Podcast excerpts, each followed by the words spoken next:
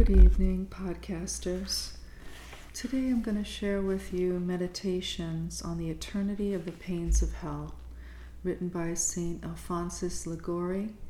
The book's title is Consideration of Eternal Truths, and it was copyrighted in 1926. I'm going to pre warn you that this is not a very positive read. However, it's something we need to hear as Christians because our soul's eternity depends upon it. Consider that the torments of hell will never terminate. The damned suffer in every way, and they suffer eternally. A hundred years of suffering will pass away, a thousand will pass away, and hell will still be only its beginning. A hundred thousand and a thousand million of years and ages will pass, and hell will still begin anew were an angel to be sent to one of the damned, informed him that after as many million of ages have expired as there are drops of water in the sea, leaves upon the trees, and grains of sand on the seashore, or upon the earth, he should be delivered from hell, this news would fill him with inconceivable joy. For although he would be compelled to suffer for an innumerable multitude of ages, Still, he would be able to say, The time will come when my sufferings will end. But alas, as many ages will really expire, and hell will be only its beginning. This number of ages may be multiplied as many times as there are grains of sand on the earth, drops of water in the ocean, and leaves on the trees. And at the close of the immense period, hell will begin again there is not a wretch in that abode of torments that would not willingly make this proposition to the Almighty. Increase, O Lord, as much as thou pleasest. My torments, prolong the duration of them to any extent thou pleasest, provided they may terminate. But no, this termination will never be granted. It would be an alleviation if the unfortunate sufferer could flatter himself with the hope that perhaps the Lord would one day have compassion on him and deliver him from hell. But alas, he will always keep the sentence of his eternal reprobation before his eyes, and will see that all these pains, this fire, this despair, these lamentations will never cease and will never end.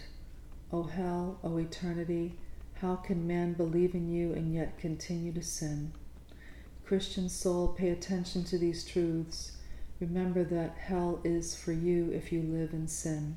This horrible furnace is already enkindled under your feet, and numbers throughout the world are falling into it. Whilst you are reading this, reflect that if the same misfortune ever befalls you, it will be irreparable. If ever then you did deserve hell, thank God with all your heart for his mercy in having spared you. Weep over your sins, employ every possible means of securing your salvation. Frequently approach the sacraments, read daily some pious book, entertain a sincere devotion to the Blessed Virgin, recite every day the Rosary, and fast every Saturday in her honor. Be firm and resolute in resisting the beginning of temptation, invoking frequently the holy names of Jesus and Mary. Flee from all occasions of sin in short, use your utmost endeavors to avoid eternal misery, remembering that there cannot be too great security where eternity is at stake. Considered what numbers of men have hidden themselves in deserts and shut themselves up in caverns in order the more effectually to secure their eternal welfare. And what are you doing? Oh, give yourself sincerely to God and say to Him from your heart, Lord, behold, I am now thy servant, ready and willing to do whatever thou commandest me. Mary, assist me. I wanted to share this reflection with you on Saturday because that is the reflection that's guided for this week. And um, I hope you have a chance to deeply reflect upon those words and re listen to this podcast and share it with someone you love. I also wanted to share meditation because um, today is the feast day of Saint Simon and Saint Jude, and I believe this was from the Magnificat, the meditation. And this is what Pope Benedict, the late Pope Benedict XVI, had to say God rest his soul, it is essential to keep clearing in mind that our identity requires strength, clarity, and courage in the light of the contradictions of the world in which we live. Build yourself up on your most holy faith, pray in the Holy Spirit, keep yourselves in the love of God, wait for the mercy of our Lord Jesus Christ until eternal life, and convince some who doubt. Realities as great as moral integrity, joy, trust, and lastly, praise belong since it is all motivated solely by the goodness of our one God and the mercy of our Lord Jesus Christ. May both Simon the Cananean and Jude Thaddeus help us to rediscover the beauty of the Christ and faith ever anew and to live it without tiring, knowing how to bear a strong and at the same time peaceful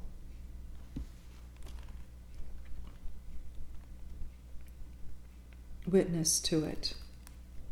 Pope Benedict died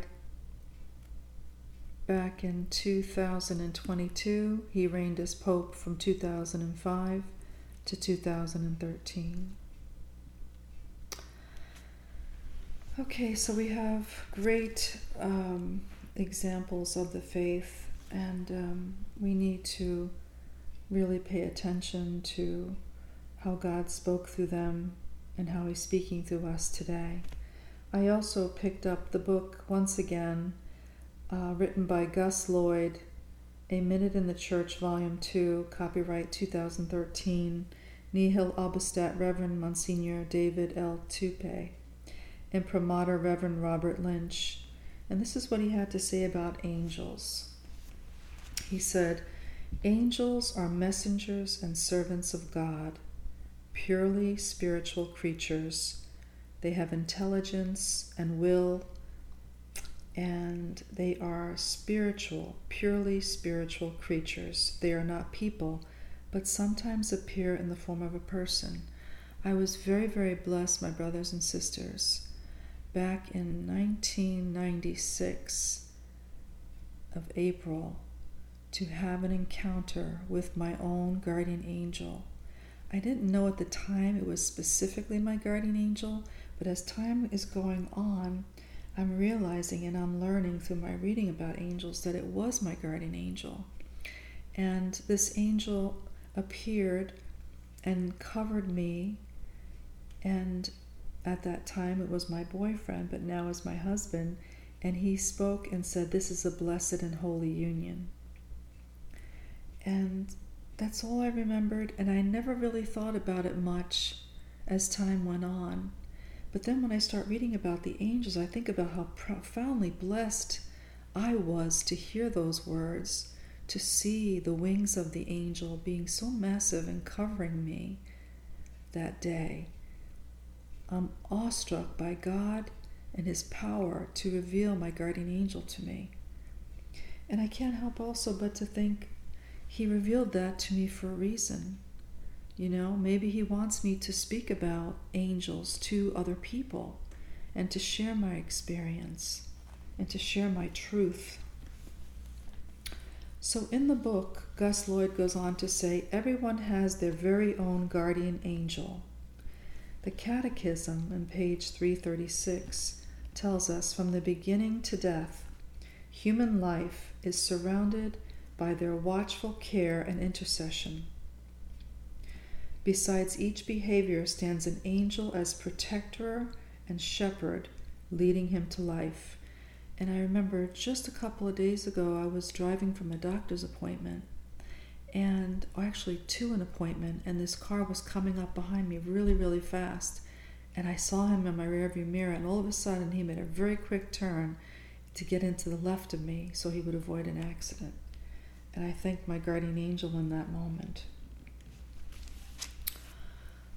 I want to also share with you Padre Pio. And if you are new to hearing about this wonderful saint, let me share how powerful of an intercessor he is. St. Padre Pio, he is a powerful intercessor and prayer warrior for Christ. Um, first, I want to tell you that my personal experience with Padre Pio um, goes back many years. Um, I was introduced to him through helping a complete stranger who needed a ride to church every day for two months while she was visiting uh, South Florida. God put her in my path. The church office called me on the phone. I said yes to the request, and the rest is history. She introduced me to Padre Pio. I learned about his uh, beautiful American shrine in Barto, Pennsylvania. I had the opportunity to actually go there because of this woman, Anne. And she has since passed away in 2018, but she's forever in my heart for bringing me so close to the saint. Because not only myself, but my mother and my girlfriend Nina, we all have a very special devotion to Padre Pio. And he has heard my prayer recently while praying outside of an abortion clinic and we were only there for maybe a few hours. And the next day, the group that went to go pray there told us that the abortion office was completely closed down for 24 hours the next day. So I don't know what caused that. I'm contributing it to Padre Pio, my prayer, because I had called on Padre Pio and I begged him in the name of Jesus and Mary to place at the foot of that abortion center Padre Pio's personal guardian angel, and I begged him to close it down. I'm going to keep praying that prayer until that place does close down because I believe in my heart babies are worth saving. And I know there's so many women out there that want to have a child and that can't, would love to adopt a child. And we need to be more pro life than we are. And unfortunately, a lot of these colleges are right next door to these abortion clinics. And um, it saddens me to see so many abortions still being given. And to the woman that's receiving, it's not understanding what is transpiring, not only to her body, to her baby, but to her soul. So I wrote this letter to Padre Pio. It's very, very short. I'm going to share it with you. And I wrote this on our son's birthday. I said, Padre Pio, saint and powerful intercessor, prayer warrior for Christ, come into our hearts, come into our minds and our soul, and guide us properly to Christ Jesus. Help us to be more aware of our soul, our body, and our mind that all three work in conjunction in serving Christ. Help us to secure our place with Christ forever and for all eternity. Help us to better know our faith and to confess our sins on a regular basis. Help us to be reminded of God's truths, God's promises, so we may always desire to live a holier life. Dedicated to God and dedicated to the service of others, our time is very short here on earth. We will soon all return home to Jesus, and this is not our native land. We are just traversing through time. Our final destination is to be forever with Jesus. Amen to that. And lastly, while in adoration today, um, I try to spend time with my Lord because I think it's uh, recharging my soul and my prayer life and it's quieting down the whispers and the noises that are happening in the background. So if you don't go to adoration right now, I highly recommend that you sign up for one hour a week, or if you can go one hour a day, even better. And you will see the fruit of our Lord come to life inside of you. So on the feast day of St. Simon and St. Jude, this is what I was inspired to write about before going into the Adoration Chapel. The beautiful sound of chirping birds fill the air. Their wings flatter so quickly to fly. Tiny miniature birds in the brightest primary color of blue my eyes ever did see. A red cardinal, a tiny yellow and brown bird, a black crow cawing, and not a cloud in the sky. The fall air is so fresh, and the breeze a mere delight. It is here amongst the chirping birds in the great company of the Lord. Consumed by the moment, Christ and I share. Remaining in Christ, Christ remains in me. Silent yet fully aware of Him, I am in His company. On the bench right here where I sit, He, the Almighty, is present. It's a very nice morning, to say the very least. I received Holy Communion in the state of grace from my special shepherd, Father Patrick Francis O'Doherty, and life is good. I'm enjoying a delicious green apple, my favorite of all snacks, trying to uh, eat healthier these days, uh, which is not an easy feat. Genetics reveal a whole new reality to us. A different type of bird begins to sing our Lord's praises, as my husband would say. So lovely. Christ's Spirit is felt here on these ever holy grounds. One cannot explain it, one can only simply feel it. The tiny birds, the buntings, are searching for breakfast in the grass. It's cute to watch. God allows me to observe with great delight His creation.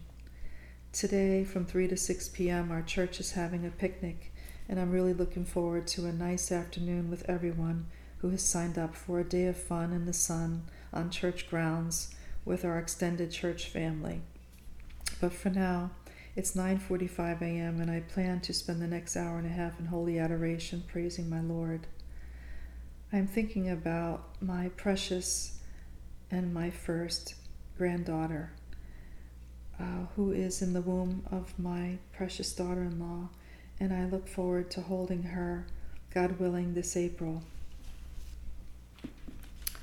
I also was reflecting upon um, readings, various readings in the Bible from Exodus, Genesis, Tobit, Luke, and Matthew. And I want to share some of the verses that were striking a chord in me like Lectio Divina. So I read from the books of Exodus 20 to 23, uh, verse 26 No woman in your land will become barren or miscarry. And I thought if I would pray from the book of Exodus, just maybe one woman would be saved from a miscarriage. Genesis 22 11, 18. In your descendants, all nations of the earth will find blessing because you obeyed my command. And I think when we read the Bible, we are entering into that holiness with God. And we bring that holiness to life through the way we live. And so I pray for all our future descendants in our family that will come after us and so forth. Tobit 512, 514, you are of good lineage, welcome. I thought that was profound too because when I look back on my ancestry and I look back on my paternal and maternal side, I see nothing but holy men and women that really love their family, love their their faith, and believed in the truth of the Catholic Church's teachings. And I'm a part of that, and I feel very welcome in my church right now. And today, just being around everyone on this picnic brought to life Jesus' presence. Jesus was stirring in everyone's heart, everyone that spoke to each other. I even got to see one of our newly blessed communicants, and um, he's only seven years old. And I asked him today if he would consider becoming an altar server, and he said yes. So Jack is a very precious young man, and his dad's studying to become a deacon in our church. So I'm very grateful that we have holy people stepping forward in our church to serve the Lord better. God bless his mom, who's carrying their fourth child, and uh, may she have a very healthy rest of her pregnancy. Tobit 10:12, daughter, honor your father-in-law, mother-in-law. They are now as much as your parents as the ones who brought you into the world. And I was very blessed to have a stepfather in law. My, father, my husband's dad died many years ago, and his mom remarried. And uh, I always tried to love my mother in law and father in law like my mom and dad. And to this day, I call my mother in law mom endearingly. And my stepfather in law has passed in 2019, but I still pray for his soul. Tobit 11:14 Blessed be God, blessed be his holy name, blessed be all his holy angels. The angels are becoming much more important, especially the guardian angels like I just shared with you. They have a place in our life and it's important that we get to know and study more about the angels. Tobit 12:8 Prayer, fasting is good, almsgiving and righteousness is better than wealth eh, with wickedness. Tobit 12:11 one must declare the works of the Lord with due honor. 12 12:18 bless God every day, give praise with song. Amen to that. Tobit 12:20 write down all that has happened to you. And I think that's what I'm doing right now. I'm writing an autobiography. So um, please keep me in your prayers. I'm hoping to bring to light the fruit of the church, the fruit of our faith, to help people to grow and become their best self. We all have great potential, but we need to be cracked open, and the scriptures help us in that area.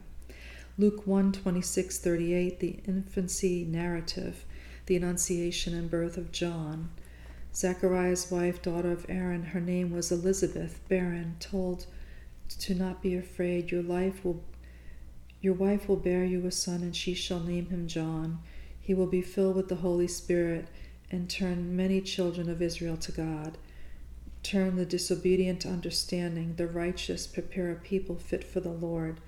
Angel Gabriel said in the sanctuary to John, I was sent to speak to you and announce this good news.